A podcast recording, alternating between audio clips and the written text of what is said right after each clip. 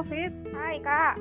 Halo. Oh iya Kak Desi, ini aku udah sama teman aku nih, namanya mm-hmm. Irma. Oh ya, halo Irma. Di Kak Desi ini Ir dulu teman aku waktu kerja di dulu. Iya halo Kak. Jadi oh. aku dulu tuh banyak diomelin sama Kak Desi ini. Aduh. Aku kalau ingat itu ya Allah.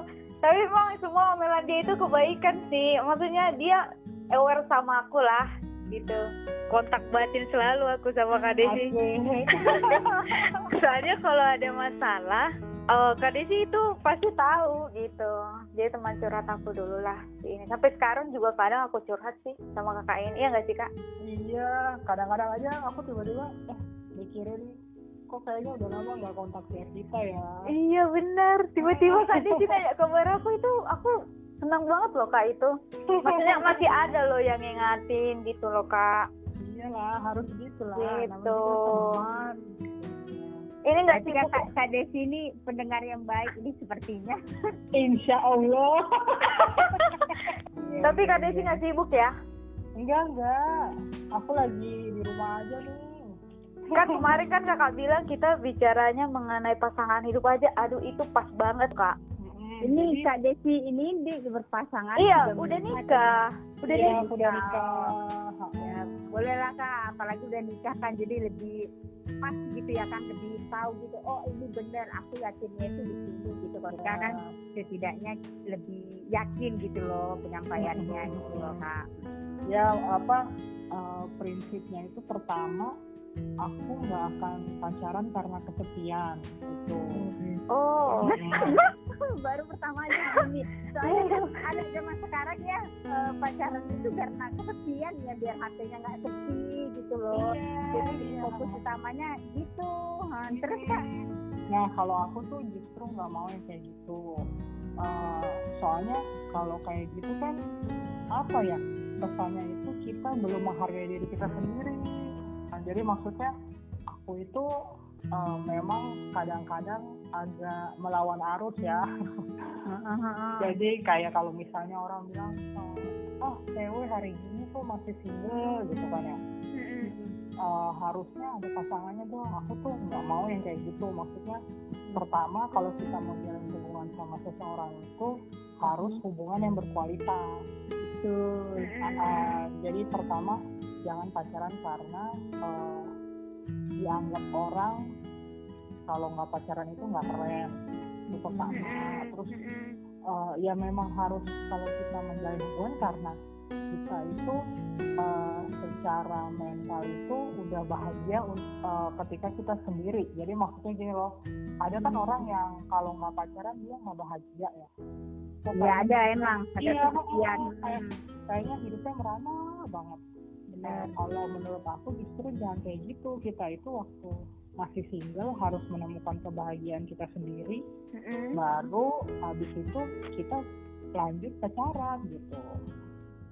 Untuk berbagi kebahagiaan sama orang yang kita anggap cocok jadi pasangan kita. Gitu. Mm. Oh. Ini ini luar biasa loh ini. Aku ih Kak. karena karena salah kami pribadi ya Kak ya kami mm-hmm. bukan tipe perempuan aku sama si kita nih kami hampir sama si banyak bukan tipe yang mau pikiran juga sama cowok gitu kan mm-hmm. tapi terganggu juga dengan omongan e, udah kok belum punya pacar sih gitu kan nah bikin malu tuh sama temannya temanku cuma kan kalau emang belum nyaman nggak nyambung terus timbul mm-hmm. tuh pernyataan kau sih orangnya kok milih-milih gitu. Oh iya. Hmm, padahal kan tadi dasarnya kita bukan mau milih, kita hanya mau mencoba istilahnya. Kita kan punya kriteria juga, bukan yang perfeksionis maksudnya. Yang kita tahu kepribadian kita seperti apa dan kita butuhkan seperti apa kan itu yang benar ya.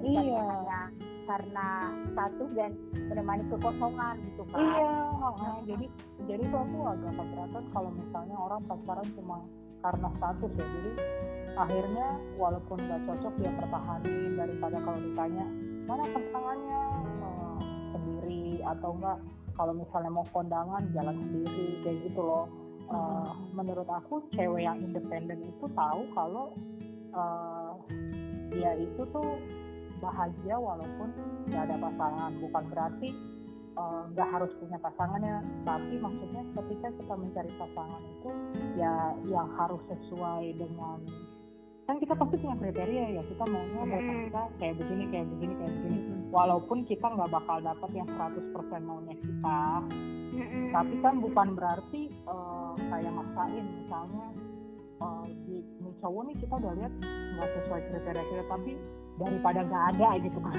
ya udahlah sama siapa aja gitu, aku nggak mau yang kayak gitu, gitu. Tapi uh, kakak dulu nikah umur berapa kak? Aku nikah umur dua puluh sembilan. Mm-hmm. Oh. dua puluh sembilan. Pacaran? Aku pacaran lumayan lama, tujuh tahun. Waduh. Oh. Oh. Tapi istilahnya kakak bisa ketemu yang pas ya, istilahnya dalam waktu misalnya bisa bertahan selama tujuh tahun dan nggak capek gitu. Kalau di usia kami sekarang kan udah di tahap aduh gimana nih. Iya. Uh, uh, mau cari yang sesuai kriteria nanti dibilang terlalu ribet, Lihat. mau cari yang sempurna. Padahal kan tadi mau berpedoman seperti yang tadi kakak bilang itu, gitu. Kayak tantangannya sih di situ sih, gitu. Uh, jadi kayak misalnya waktu pacaran aja, itu aku bukannya cuma jalan, nonton, senang-senang, nggak kayak gitu juga sih. Uh, aku kan orangnya tergolong serius ya. Waktu pacaran kita udah, uh, aku tuh angkat topik-topik pembicaraan yang ke depan. Uh, ke depan ya. Ah. Kalau kita nikah tuh misalnya, uh, kalau keadaan ini bagaimana gitu, kalau begini gimana gitu loh. Jadi aku tahu kayak misalnya secara iman, uh, memang kita sama, tapi kan belum tentu cara aplikasinya sama ya, kayak misalnya uh, mungkin sesama Kristen, sama-sama ke gereja, tapi apakah dia itu dekat sama Tuhan apa enggak, yang kayak gitu-gitu tuh aku tuh ngegali gitu.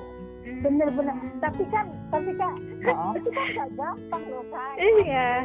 Ya makanya uh, kalau kita mau tahu ya kita harus cari tahu gitu, maksudnya kayak digiring pembicaranya tuh ke arah sana gitu, supaya nggak cuma main-main. Nanti takutnya kan kayak pas nikah baru kita tahu, oh ternyata dia begini ya, nggak sesuai apa yang sudah kita bayangkan gitu. Tapi kalau kakak pribadi percaya nggak bakalan ketemu sama cowok, eh, kami bisa ketemu sama cowok itu nggak zaman sekarang? Soalnya kan aku percaya orang itu pernah juga mempraktekkan kan gitu kan, nanya ke cowok gitu. Cuma kan mungkin pikiran cowok ini, ini cewek ini gimana sih gitu, kok mikirnya aku tuh jauh itu, kau udah dalam itu, udah mencoba juga seperti yang kak bilang kalau uh-huh. kita ngobrol, bangun kualitas ngobrol, karena kan biar tahu kita sifat dan karakternya, yeah. kita ngobrol uh-huh. ya, yeah. bukan? Uh-huh. Maksudnya kau kayaknya di cewek begini amat, asik banget hmm. gitu ya? Bener. Uh-huh. Ya menurut aku gini loh, uh, kalau memang dia sayang sama kita, dia akan memperjuangkan kita gitu. Uh, oh, oh kalau misalnya dia lihat kok begini amat ya berarti emang itu bukan jodohnya kita, mendingan kita mundur dari awal daripada besok-besok justru makin banyak perbedaan yang bikin kita nggak cocok setelah nikah, itu lebih parah. Soalnya uh, kayak aku nikah aja tetap banyak perbedaan yang aku temui, padahal istilahnya kan uh, kita udah gali banyak ya waktu pacaran ya, tapi kan namanya dua orang yang berbeda tetap pasti adalah yang konflik gitu kan, hmm. ada perbedaan, tapi maksudnya aku udah nggak terlalu kaget gitu, karena dasar-dasarnya yang aku memang inginkan dari sosok suami itu memang udah ada gitu, aku yang sekarang. Wow. Jadi kayak maksudnya kita sebagai perempuan itu harus punya moto bahwa you are worth it, bahwa kamu tuh berharga. Jadi kalau si cowok itu nganggap kamu sepele, ya ngapain kita bareng sama orang yang nganggap kita sepele? Hmm. Ini bagus, cuma memang beratnya itu sulit loh kan, nggak segampang itu. Iya bang, soalnya kan itu tujuannya pacaran untuk menikah ya, kecuali kecuali kita tujuannya pacaran buat main-main untuk have fun aja, itu lain ya. Mm-hmm. Aku kan bicara di sini yang maksudnya pacaran untuk menikah tujuannya. Iya benar. Kalau misalnya pacaran buat main-main mah, selama lo ada duit, lo dia pergi ke bioskop, belum nonton apa iya, gitu ya. Iya, kayak gitu-gitu terus apa liburan kemana-kemana. Eh, jalanin aja nonton. Gitu ya. Iya, tapi itu namanya jalanin aja. Lo nggak tahu jalan sampai kemana. Iya, tujuannya kemana, lurus terus gitu ya. Nggak hmm. ada ujungnya. Terus cara kakak untuk menggali bahwasanya abang itu uh, kenal Tuhan gimana kak? Uh, kan aku ketemu ini kebetulan di organisasi gereja. Iya. Hmm. Nah terus apa? Ya kadang-kadang kalau misalnya uh, kita ada sharing gitu, aku tuh coba misalnya bertanya gitu kan ya. Nah nanti tuh misalnya lempar kayak kasus-kasus lah. Kalau kayak gini-gini gimana, terus uh, dia itu ngejawab dengan jawaban yang justru aku nggak sangka gitu loh. Aku punya udah punya jawaban sendiri misalnya A gitu ya. Mm-hmm. Ternyata dia jawab B yang lebih bagus ya. Nggak mm. kepikiran sama aku gitu. Mm-hmm. Oh. Aku mikir, oh, oh makanya aku mikir, uh, wah berarti dia punya hubungan personal dengan Tuhan. Ya udah ada lah gitu. Mm-hmm. Oh. Kalau oh oh kalau kayak istilahnya teman-teman kita di seberang itu bisa jadi imam di dalam keluarga. Iya iya iya. Ya. Walaupun kan tetap aja ya sebagai perempuan kita kalau yang kita bilang kan uh, jadi tiang doa ya. Ya sama-sama ya, benar. Lah, tapi, tapi maksudnya gimana yang ini mau menyokong sesuatu yang nggak ada kalau nggak ada yang disokong gitu loh. Kalau suaminya sendiri nggak ada basicnya kan basicnya jelas sendiri gitu. Maksudnya nanti ketika kamu tua tuh yang kamu cari tuh apa gitu kan, yang kamu cari adalah dekat sama Tuhan ya. Kalau pasangan lo nggak dekat sama Tuhan maka lo jalan sendiri kan kayaknya enak rasanya. Bener-bener ya bener, apalagi aku pernah dengar sih kalau kita makin tua itu sebenarnya makin dekat sama Tuhan sih. Iya. Kalau misalnya kita pertemuan itu seharusnya dua jadi satu, kita jalan sama-sama di dalam Tuhan ya. Tapi kalau dia aja males gitu gimana coba? Terus kalau dia males gimana nanti dia jadi imam buat anak-anak kita gitu misalnya. Nah, gitu. Mener- menerapkan itu udah dari awal. Itu ceritanya kan kakak pacaran tujuh tahun kan, dua puluh sembilan berarti kira-kira kakak dua puluh dua dua puluh tiga kan aku udah punya pemikiran kayak gitu ya.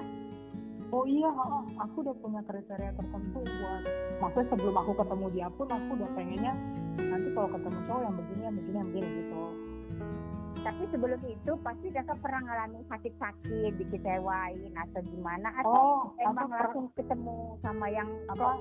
Oh maksudnya pernah lah apa aku ada suka sama orang lain tapi maksudnya ternyata nggak sesuai gitu kan. Hmm. Uh, uh, tapi maksud aku itu sih perjalanan ya uh, bahwa aku harus dewasa secara emosional gitu kan.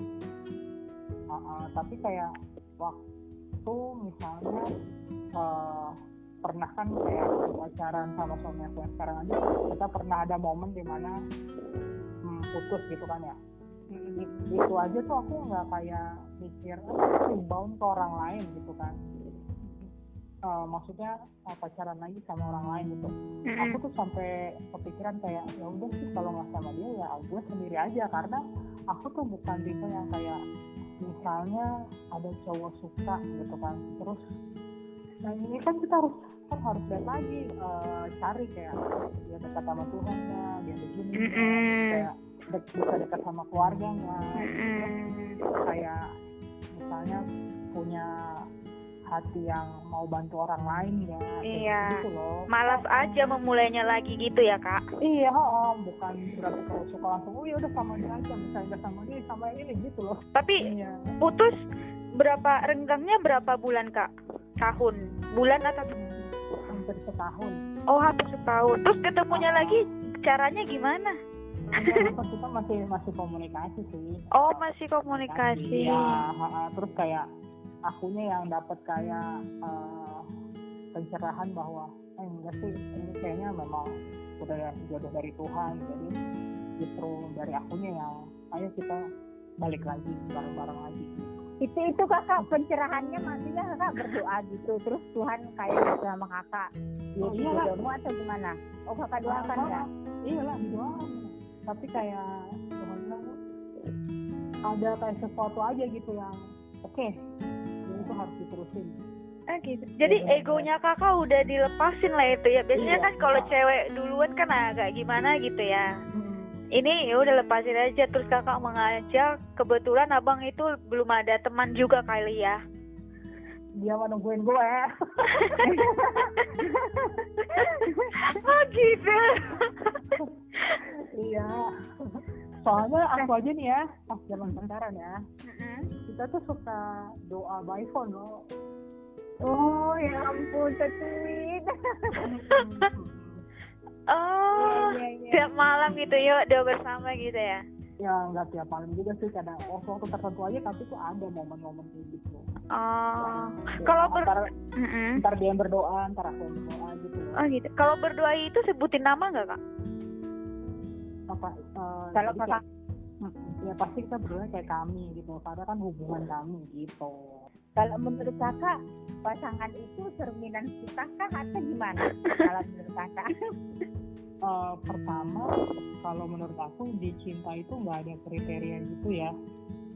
Soalnya kan kadang-kadang entah kenapa kita kok ngerasa sesuatu yang beda sama seseorang gitu ya. Uh, ada yang suka bilang uh, gue nih nggak pernah kemimpi bakal jadian sama dia, gue nggak suka orang begini begini begini eh dia punya sifat begini begini begini ya kan, kayak nah, gitu aja. Nah terus menurut aku tuh tinggal gimana kita nyesuainya, maksudnya uh, kayak ketika hubungan udah berjalan apakah kita cocok apa enggak, kayak misalnya buat nggak kamu sama kekurangan kekurangannya dia, misalnya dia cuek gitu, kamu maunya yang romantis. Uh, tapi kamu cinta banget sama dia, akhirnya kamu bisa terima kekurangannya dia, ya udahlah nggak apa-apa dia cuek gitu kan. Mm-hmm. Ya kayak gitu, jadi sebenarnya itu nggak apa-apa kan, itu soal toleransi aja ya, seberapa kuat kita toleransinya sama sama kelemahannya ya. Iya, soalnya kalau misalnya kita ngomongin di dalam pernikahan kan tetap aja ada hal-hal yang mungkin kita nggak suka dari pasangan, tapi kita harus mengerti karena di janji pernikahan kan sehat dan sakit, kaya dan miskin gitu kan. Iya. Ya, lebihnya dia dan kekurangannya dia. Mm. Jadi waktu pacaran itu kamu toleransinya sama kekurangannya, tapi jangan kayak berharap dia berubah drastis ya kan, ada yang kayak aku dia pasti berubah nanti dia misalnya nggak kasar gitu ya. Bisa nggak jamin gitu. Mm-mm. Kecuali kamu emang re- maksudnya jangan nanti harapnya wah kalau udah nikah uh, dia nggak akan kasar lagi, nggak bisa kayak mm. gitu gitu. Mungkin kalau udah jadi milik tuh katanya kadang-kadang tuh lebih semena-mena. Bener. Iya, jadi kayak misalnya dulu dia cuma tampan, besok kalau udah nikah mungkin kamu diinjak gitu. Iya. Justru lo menjatuhkan diri ke dalam lubang yang lo udah tahu ada gitu. Iya, oh itu, iya benar. Berarti kan itu namanya selesai. Kalau misalnya kayak memulai chat duluan itu masih gengsi gitu, itu gimana ya kak? Maksudnya cara ngilanginnya gitu? Pertama eh, jangan terlalu dari soal umur ya, kayak kita tiga-tiga nih jangan gengsi. Kalau aku tuh emang aku orangnya eh, udah udah berprinsip bahwa semua harus tahu duluan. Ah, oke. Okay. Ah, jadi, jadi kalau cewek dua juga nggak apa-apa, gitu kan kita mengekspresikan perasaan kita. Mm. Misalnya, oh, kayak misalnya oh, ngechat duluan, kalau misalnya kita kangen nih, mm-hmm. pengen kepikiran sama dia nih, ya udah deh ngechat, ya udah ngechat aja, emang kenapa gitu? Kan hubungan itu harus ada timbal balik ya, terus kayak dua arah, nggak bisa satu arah doang. Iya betul. Pernah nggak sih kita menempatkan diri di sisi, di sisi cowok? Kadang-kadang kayak misalnya mungkin cowok itu kemudian ketakutan, keraguan-keraguan kayak kalau gue chat dia balas nggak ya? Sebenarnya tuh cowok juga mikirin hal yang sama gitu. Oh gitu. Iya. Iya. Kadang-kadang aku suka tanya ke cowok kan, itu gimana sih ngomongin dia duluan? Kadang-kadang tuh mereka kan cari topik yang nggak benar. Ya. Iya, iya. Uh, yang penting ada obrolan sama kita gitu. Kalau misalnya kita udah merasa, tuh kayaknya cowok ada perhatian sama gue, gue juga suka sama dia, nggak ada salahnya lah kita juga lempar umpan gitu. Jadi supaya dia juga, oh iya, uh, mulainya lebih enak, gitu. Terus lebih cepat akrab gitu, kayak gitu loh. Kayak aku udah bilang kan tadi kayak yang yang khusus untuk uang kita jalan terus tadi paku ya kan, iya benar-benar keluarin itu gitu. Nah, makanya kita jalan terus karena uh, kadang-kadang ya nggak ada salahnya kan kita juga memperjuangkan perasaan kita. Iya hmm, benar-benar urusan nanti diterima atau tidak ya udahlah ya, yang penting iya. kita mengeluarkan semua iya. perasaan kita ya. Oh oh oh benar-benar. Menurut aku sih itu lebih ekspresif ya, bukan berarti murah. Benar-benar benar. Dan setidaknya kalau misalnya kenapa-napa nanti di depan kita nggak ada penyesalan ya. Iya iya. Toh kita udah mengungkapkan kan gitu. Ya benar-benar ini. Lainnya maksudnya uh, kita cari misalnya yang kita gitu ya. Iya. Emang ada gitu dosa kalau cewek yang mulai duluan, nggak ada kan? Kalau itu mah nggak ada tertulis kak. Kalau misalnya cewek bucin itu gimana sih maksudnya kak? Oh, uh, kayaknya apa ya? Cewek bucin itu mungkin kalau lebih kelihatan zaman sekarang karena orang zaman sekarang suka apa-apa diposting ya, jadi wah kelihatan bucinnya gitu ya. Uh, menurut aku itu sih kayak tahap di dalam kehidupan ya, maksudnya dulu-dulu aku juga sempet kok bucin gitu kan, cuman gak kelihatan aja gitu. Oh iya, hmm. contoh bucinnya iya. kakak dulu gimana? Kalau bucinnya aku tuh dulu aku suka bikin puisi-puisi sama um, abang? Iya abang, uh, kayak oh iya? Uh, uh, tapi tuh aku justru bucinnya tuh kalau sedih, kalau bahagia oh. gak keluar. Uh-uh. Nah ininya kreativitasnya aku tuh gak keluar kalau aku bahagia gitu. Hmm. Oh. Terus? Jadi terus aku bikin buku, hmm. uh, buku puisi, terus uh, ada yang dijualin, ada yang dibagiin jadi kado. Oh gitu. Oh jadi bukunya udah jadi bermanfaat ya. Aha, aku cetak sendiri terus kadang-kadang aku kasih orang, terus kalau ada yang mau beli aku jual gitu. Itu aku nggak tahu kak. Ya itu udah lama banget lah. Oh terus apa? Aku masih muda. Oh gitu. Iya terus aku nulis blog. Tulisan kakak itu dilihat abang itu, terus abang itu ngomong apa kak? Oh kalau itu aku justru belajarin dia gitu, karena menurut aku ini bucin banget, kayaknya belek banget gitu. Oh gitu. Iya. Apa itu kan masa-masa yang apa justru pas aku sama dia tuh aku lebih ke bahagianya, jadi aku nggak justru nggak bikin puisi gitu.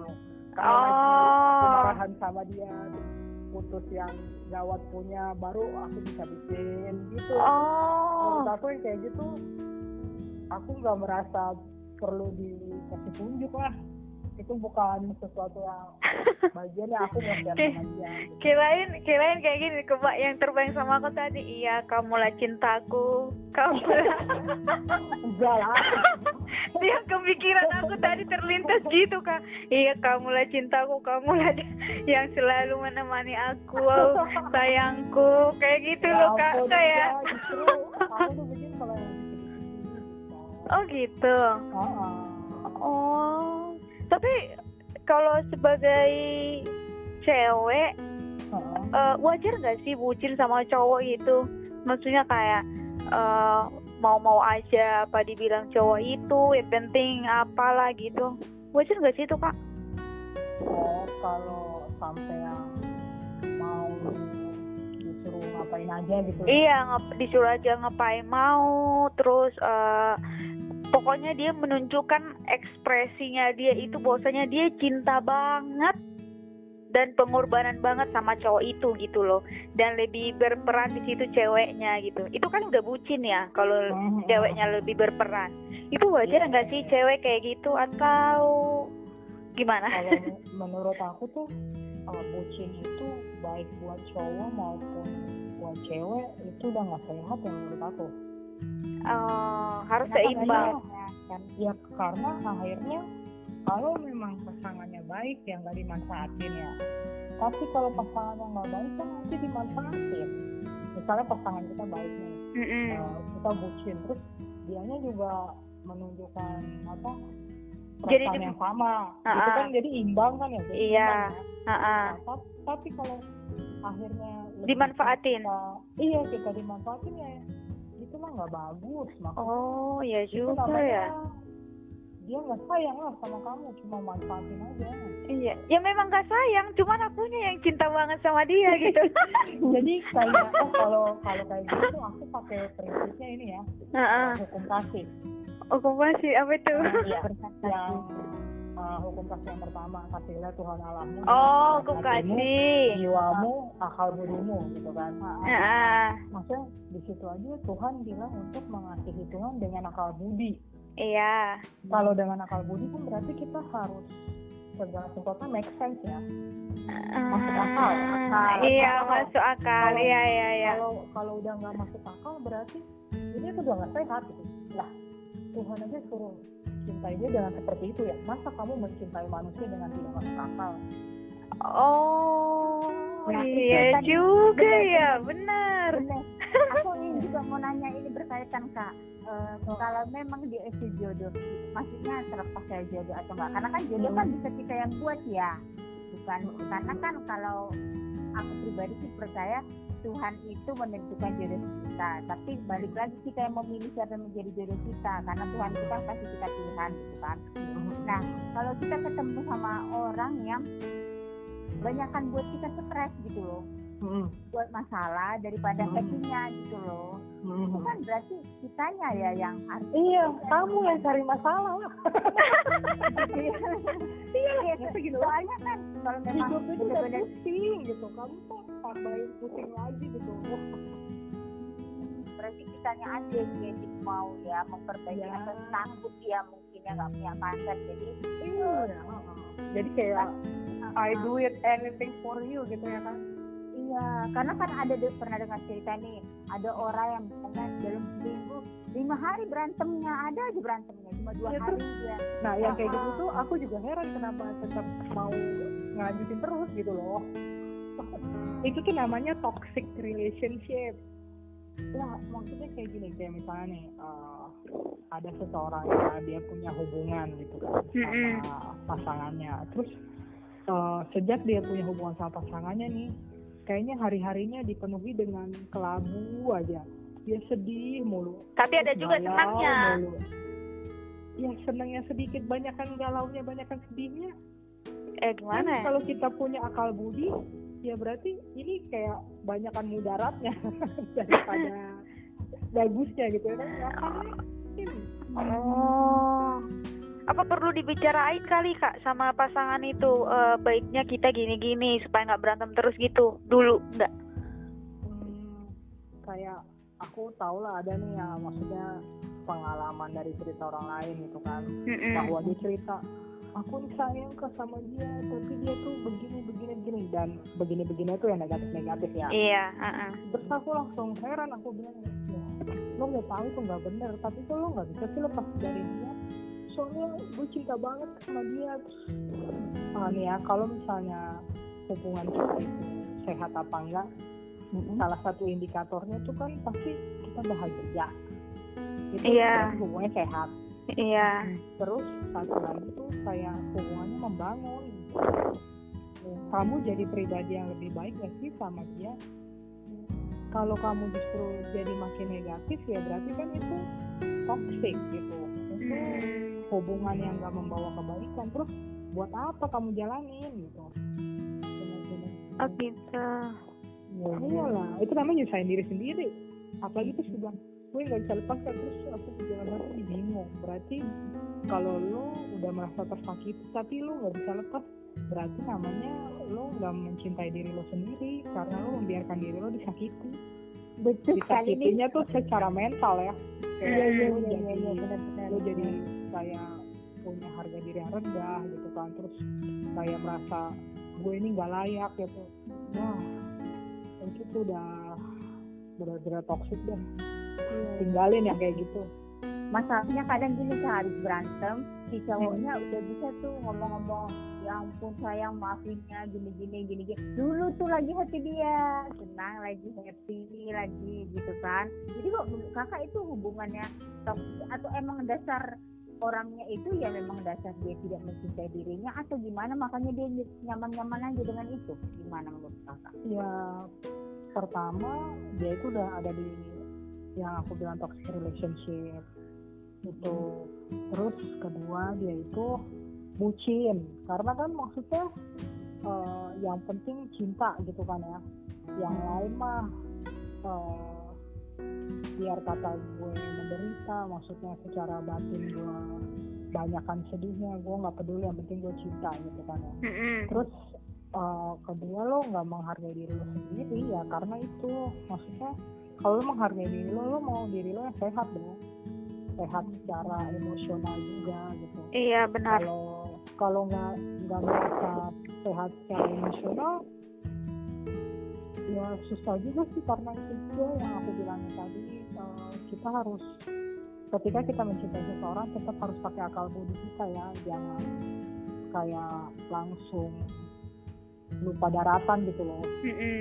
Karena kalau kita lupa daratan jadi nggak bisa berpikir secara logis bahwa ini bagus ya sih buat kita, ini nggak uh, bagus lah, sebaiknya misalnya kalau udah terindikasi hal-hal yang nggak baik kan kita udah tahu nih, kayak misalnya ini kayaknya ciri-ciri yang bikin dia jadi nanti ini deh apa nggak uh, baik deh secara mental, ya tinggalin lah, pakai akal budi lo. Hmm. Tapi kalau menurut kakak kan hubungan tangga tuh ada nggak oh. dampaknya dengan misalnya dia hubungan toksik itu dan dia kan tidak mencintai dirinya sendiri ya kan, mm-hmm. di rumah tangga bisa jadi dampak, jadi masalah oh, besar kan nanti gimana? Bisa pasti pasti karena maksudnya berarti itu mm-hmm. kalau lo terlibat di uh, toxic relationship berarti kan lo nurunin standar diri lo sendiri. Mm-hmm. Nah waktu pernikahan pasti itu akan lebih rendah lagi. Jadi akhirnya lo diinjek-injek oh. ya gak ada harga dirinya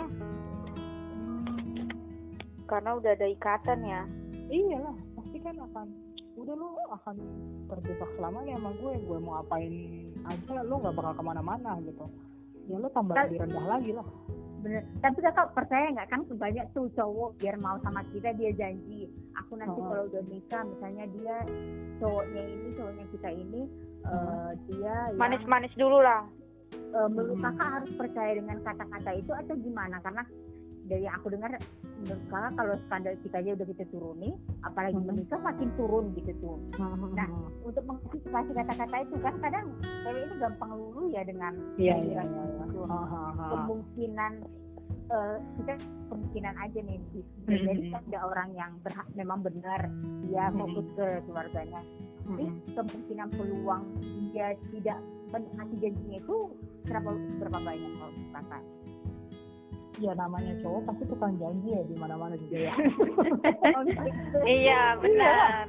Iya terus karena kan memang kan lagi kan maksudnya kayak aku maunya kayak gini ya, dia bilang iya nanti begini kayak gitu kan.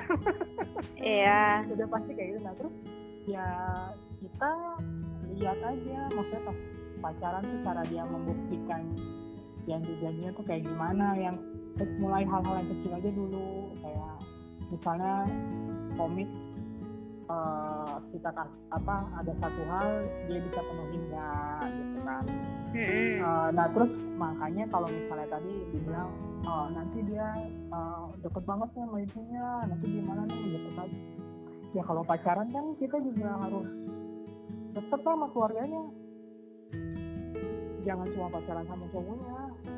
Iya tapi kan ceritanya ini orang tuanya misalnya orang tuanya mm-hmm. jauh gak suka sama kita nih mm-hmm. dan mm-hmm. itu kan jadi bisa menimbulkan mm-hmm. masalah tuh kan mm-hmm. jadi aduh gimana ini pusing mm-hmm. udah tahu yeah. jelas-jelas emang ibunya gak suka gitu loh. Mm-hmm. Kalau aku sih uh, maunya ya orang tua tuh suka. Mm-hmm. Kalau bisa dicari yang suka ya kak. Iyalah kalau enggak ngapain. Uh, jadi kalau kita lihat di luar sana ya uh, hubungan salah satu hubungan yang kayaknya jadi momok itu adalah mertua perempuan dengan menantu perempuan. Iya. Itu, iya itu momok banget kayak. Uh-uh. Kalau lo sampai nggak cocok itu tuh bisa jadi neraka gitu. Gitu. Uh-uh. Jadi kalau lo udah mau udah tahu mau masuk lubang neraka, emang lo mau gitu? Kita aja orang biar kata jahat dia pengen masuk surga, ya kan? Hmm. Nah, terus ngapain kita masukin diri sendiri ke dalam lubang neraka gitu? Kalau udah tahu itu ada di depan mata gitu. Jadi kalau misalnya memang nggak cocok sama uh, orang tuanya, ya mendingan jangan. Aku sih gitu sih. Kalau misalnya Uh, lagi marahan gitu kak, huh? Maksudnya siapa yang memulai duluan atau gimana caranya? Iya, gimana caranya jadinya berkomunikasi kembali gitu? Uh, kalau marahan itu sih kita tuh lebih kayak gini loh, apa menghindari yang namanya teriak-teriak ya. Selama pernikahan kami itu nggak pernah tuh ada terjadi teriak-teriak yang kayak di sinetron-sinetron. Uh. Nggak pernah. Oh, ah, bahkan T- dari zaman pacaran memang kita nggak pernah kayak gitu. Oh, dari j- pacaran juga nggak pernah gitu kak? Nggak pernah. Jadi kalau berantem gimana? Kamu jangan uh, begitu pelan-pelan gitu ya? Iya, ah, jadi kalau misalnya kita bertengkar tuh ya, uh-uh. itu kayak orang diskusi, kayak misalnya, kayak misalnya oh, kalau misalnya waktu pacaran berantem nih di rumah orang tua aku gitu ya, uh-uh. itu bahkan orang tua aku malah tuh nggak tahu kita lagi berantem gitu. Oh gitu. Iya, karena uh, maksudnya aku tuh sama suami itu tuh berusaha kalau misalnya kita lagi ada masalah ya kita berdua aja nyelesain gitu, jadi orang lain nggak tahu gitu. Oh. Uh, jadi nggak pernah belak-belakan. Jadi kita bisa kita lagi kesel banget tapi misalnya harus datang ke acara keluarganya salah satu gitu. Iya. Ya udah kita bisa gitu. Oh, biasanya gitu. Tapi nanti habis itu kalau lagi berdua marah aja. Ini kayak bapak makku deh. Kalau datang tamu dekat duduknya. Ya kan kita nggak mau orang lain tahu lah. Tentang rumah tangga kita kan.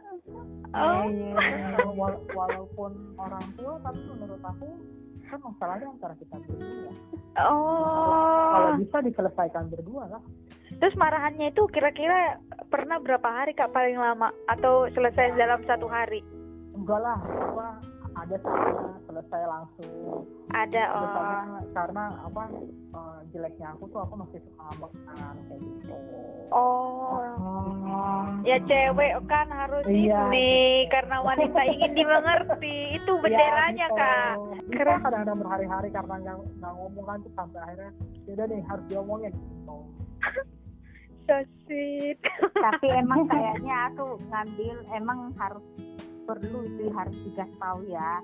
Aku sebenarnya aku pikirinkannya kayak gini, kamu mikirnya gimana gitu. Iya, ya, iya. Ketemu ya kak ya. Oh, oh, oh. Aduh. Soalnya menurut aku kalau kita sayang sama orang itu kita harus bilangin lah. Iya, iya. Gitu ya. Ini quote terbaru sih menurut aku ini. Demi kebaikan. Iya sih, nggak apa-apa lah ya. Berarti gengsi itu harus dibuang lah itu jauh-jauh ya. Iya. Kayak misalnya orang lapar ya, mm-mm. dia gengsi. Apa?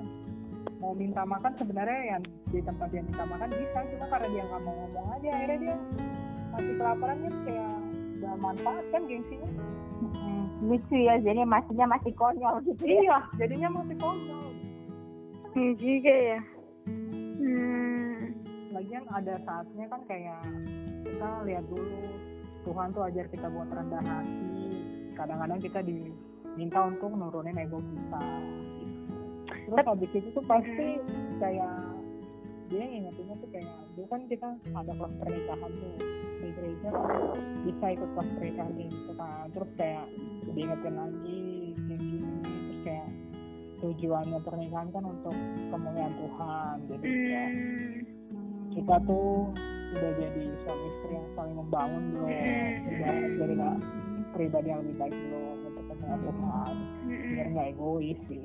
Itu aja masih, oh masih suka egois sama ngomongin. Iya, apalagi ada kejatuhannya lah. Iya, kayaknya itu harus deh kelas ini ya. Soalnya setahun, setahun kak, tahun. Jadi maksudnya. Pas benar, satu aku cuma tiga kali pertemuan, tapi habis nikah ikut lagi. Oh, habis oh, nikah lanjutin. Ikut lagi. Nah, lanjutin, lanjutin. Oh, oh. Jadi di gereja itu khusus kelas untuk pernikahan gitu. Iya, ha-ha. Kan kayak kalau orang mulai kata prestasi pranikah ya. Iya, orang ambilnya pranikah, Kak. Heeh. Nah, tapi aku cuma ambil sebelum nikah tiga kali, setelah itu lanjutin lagi dan nikah masih tetap belajar terus sampai itu itu. itu belajarnya berdua, Kak. Iyalah, berdua lah. Kalau Sab- sendiri kan lo iya. sendiri dia enggak tahu. Mama saya cuma satu yang semangat ya, Kak, satu lagi enggak. Ya. Aduh, mendingan darinya yang semangat oh, iya. Kalau enggak ya aku enggak mau lah. Ya juga ya, benar juga sih itu. Soalnya aku lihat banyak orang-orang yang ikut pranikah itu, aku lihat dia kayak udah berdamai dengan dirinya dan pasangannya gitu, Kak. Aku lihat keren, keren sih itu. Kurangi tingkat perceraian itu pasti harapannya. Tapi kan uh, kayak soalnya di situ kan ngajarin mengenai keuangan, mengenai kesehatan seksual, kayak jadi bukan cuma soal pernikahan aja, uh, jadi oh. ada soal hukumnya gitu, uh, banyak gitu. Oh, terus iya, kayak terus, ya. uh, terus kayak cara misalnya gimana kamu mengetahui apa apa yang dimau sama pasangan kamu, misalnya ternyata dia maunya tuh supaya dipuji. Oh, kita beliin kado kan lain-lain orang kan. Uh-huh. Bahasa cinta, bahasa. Iya, bahasa bahasa cinta, bahasa cintanya tuh kayak gimana itu dari praktekin yang kayak gitu-gitu kan. Uh, ya, jadi kita ada pembekalan ya gitu. Oh, iya ya. Bayangkan aja orang yang udah dibekalin aja masih bisa ribut gitu kan. Iya. Ada konflik. Gimana kalau lo enggak dibekalin sama sekali gitu. Gimana cara menyelesaikannya gitu ya. Iya. Oh, oh. Benar-benar. Kak Desi ini kayaknya banyak petua-petuanya deh. Karena dari pengalaman sih aku lihat, pengalaman kakak kan udah banyak lah. Beda lah yang kita-kita ini yang masih newbie-newbie yang gak jelas. Meraba-raba. Meraba-raba. Terus mencari pasangan juga kayak, ini benar gak ya? Ini uh, cocok gak ya? Kayak gitu-gitu sih. Gitu sih sama. Kadang-kadang kalau misalnya ada teman-teman aku juga yang mungkin belum rumah tangga gitu ya, uh, aku tuh suka bilang uh, jangan pernah takut bahwa lo tuh sendiri gitu. Terus akhirnya karena terpaksa ya udah nikah aja sama siapapun yang dikenalin sama lo gitu kan, uh, tapi belum tentu dia orang yang baik. Lebih baik lo sendiri tapi lo bahagia gitu daripada lo sama orang lain, makanya lo jadi berdua terus tapi lo menderita gitu. Hmm. Tapi Kak itu pengaruh lingkungan juga, Kak, soalnya kan pasti ada juga orang yang udah berumur belum belum nikah gitu kan, itu kan rasa khawatir juga ya dalam diri ya, kita. Itu tuh kadang-kadang yang bikin memang uh, masyarakat ya, sosial, iya. keadaan sosial, lingkungan masyarakat yang kayaknya cewek kalau nggak nikah tuh kok miserable banget gitu, mm-hmm.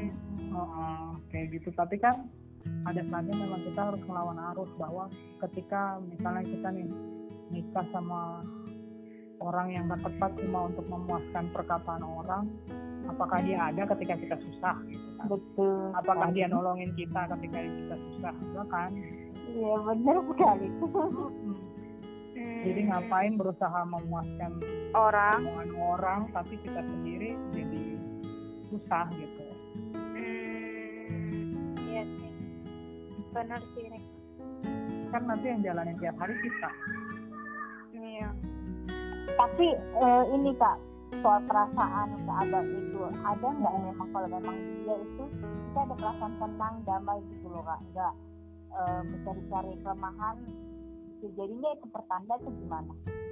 Oh, kalau tergantung kan, kalau itu tergantung mood juga ya, maksudnya kadang-kadang misalnya lagi kesel banget ada masalah gitu ya, ya pasti kan yang kita pikirin minus-minusnya ya. Nah, cuman kan Uh, kembali lagi harus ingat dulu kenapa saling memperjuangkan untuk bersama-sama. Terus diingat juga kayak kebaikan-kebaikannya, hal-hal yang positif. Kenapa kamu bisa bangga punya suami dia, misalnya kayak gitu kan. Uh, apa yang dulu kamu cari di dalam dia yang ada. Nah itu yang diingat gitu. Jadinya uh, hal-hal yang positif saya terbentuk lagi. Kita bangkit lagi gitu ya. Action yang positif ya. Hmm. Soalnya kalau misalnya kalau ada yang bilang kan uh, berpisah karena ketidakcocokan gitu ya. Hmm. Terus lah emang dari awal tuh uh, gak ada yang cocok, istilahnya gak ada yang sama persis. Iya.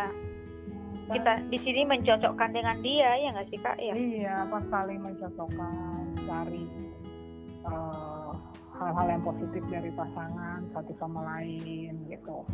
Terus, uh, uh, jadi kayak berusaha untuk menyelesaikan masalah dengan baik.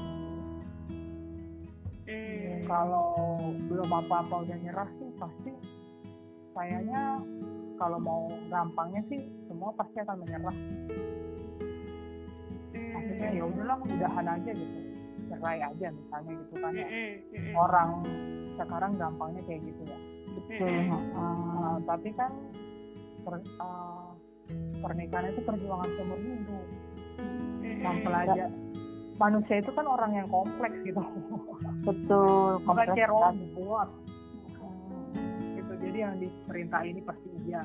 Enggak lah, kita ini dua kepala yang berbeda, cara kita memandang satu masalah aja pasti berbeda gitu.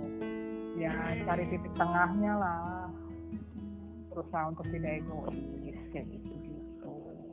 Berarti intinya berjuang ya, mulai dari pendekatan sampai iya. Kita, sampai menikah terus berjuang terus, sampai kita menutup mata. Iyalah. Berarti gak ada lah istilah yang kayak yang harus gedung-gedung. Maksudnya kita berjuangnya pun ya berjuangnya ya bersama-sama. Oh, bersama-sama. Hmm, aku pikir setelah itu nunggu-nunggu aja Kak. Kan kalau kata orang sekarang cewek kan emansipasi ya. Ya benar. Uh, kenapa tidak emansipasi soal perasaan juga?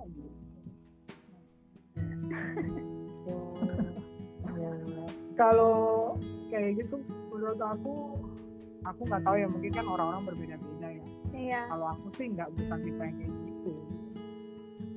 Oh. Masa lebih ke mengungkapkan ya. Iya. Oh. Aku kalau misalnya apa yang aku rasa aku ungkapin. Baiknya gimana gitu ya. Sebenarnya aku aku setuju sama itu. Soalnya kan kadang mikir juga sih mereka kan juga bisa tipu deh, bisa baca iya pikiran. Oh, oh. Emang dia bisa baca pikiran harus uh, tahu sama oh. eh, tapi kan maksudnya kalau apa karakter orang berbeda-beda ya, ada yang kayak nggak nggak mau terlalu frontal untuk ungkapin perasaannya, nggak apa-apa tenang aja. Maksudnya cowok kan juga beda-beda, ada cowok yang sukanya cewek yang kalem, yang nunggu aja, yang dia maunya action duluan cowoknya.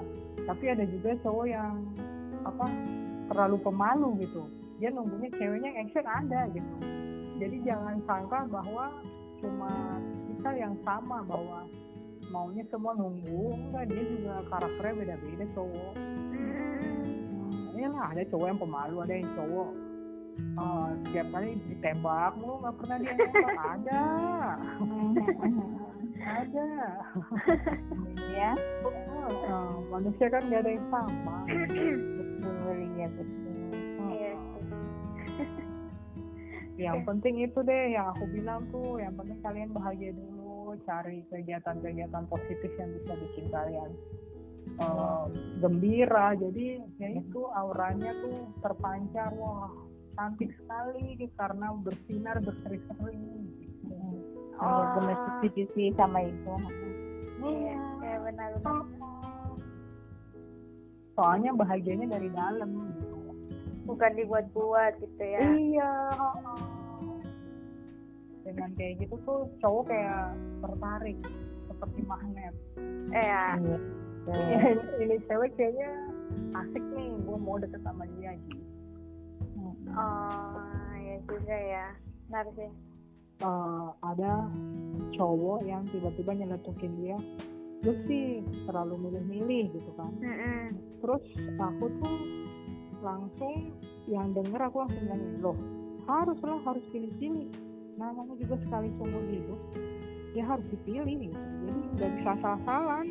Mm-hmm. Jadi aku paling nggak suka kalau orang bilang terlalu milih-milih sih, lah kan itu buat kebaikan kita gitu.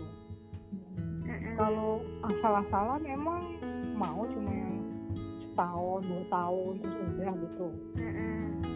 Ini kan enggak wajar kalau orang milih. Iya benar Kak. Hmm. Jadi wajar memang memilih karena itu untuk masa depan. Iya betul. Hidup. Oke. Aduh keren sih ini pembicaraannya. Terima kasih banget loh Kak. Iya, pokoknya diambil yang positif-positifnya aja ya. Iya, diambil yang positif kok semua. Iya, semua hal positif kok, nggak ada yang ini. Alhamdulillah. Oh iya, ya tahu nggak Kakak ini kreatif banget. Jadi, jadi Kakak ini aku kadang sering order juga tuh dari Kakak ini, kayak apa yang aku order kemarin? Tas ya.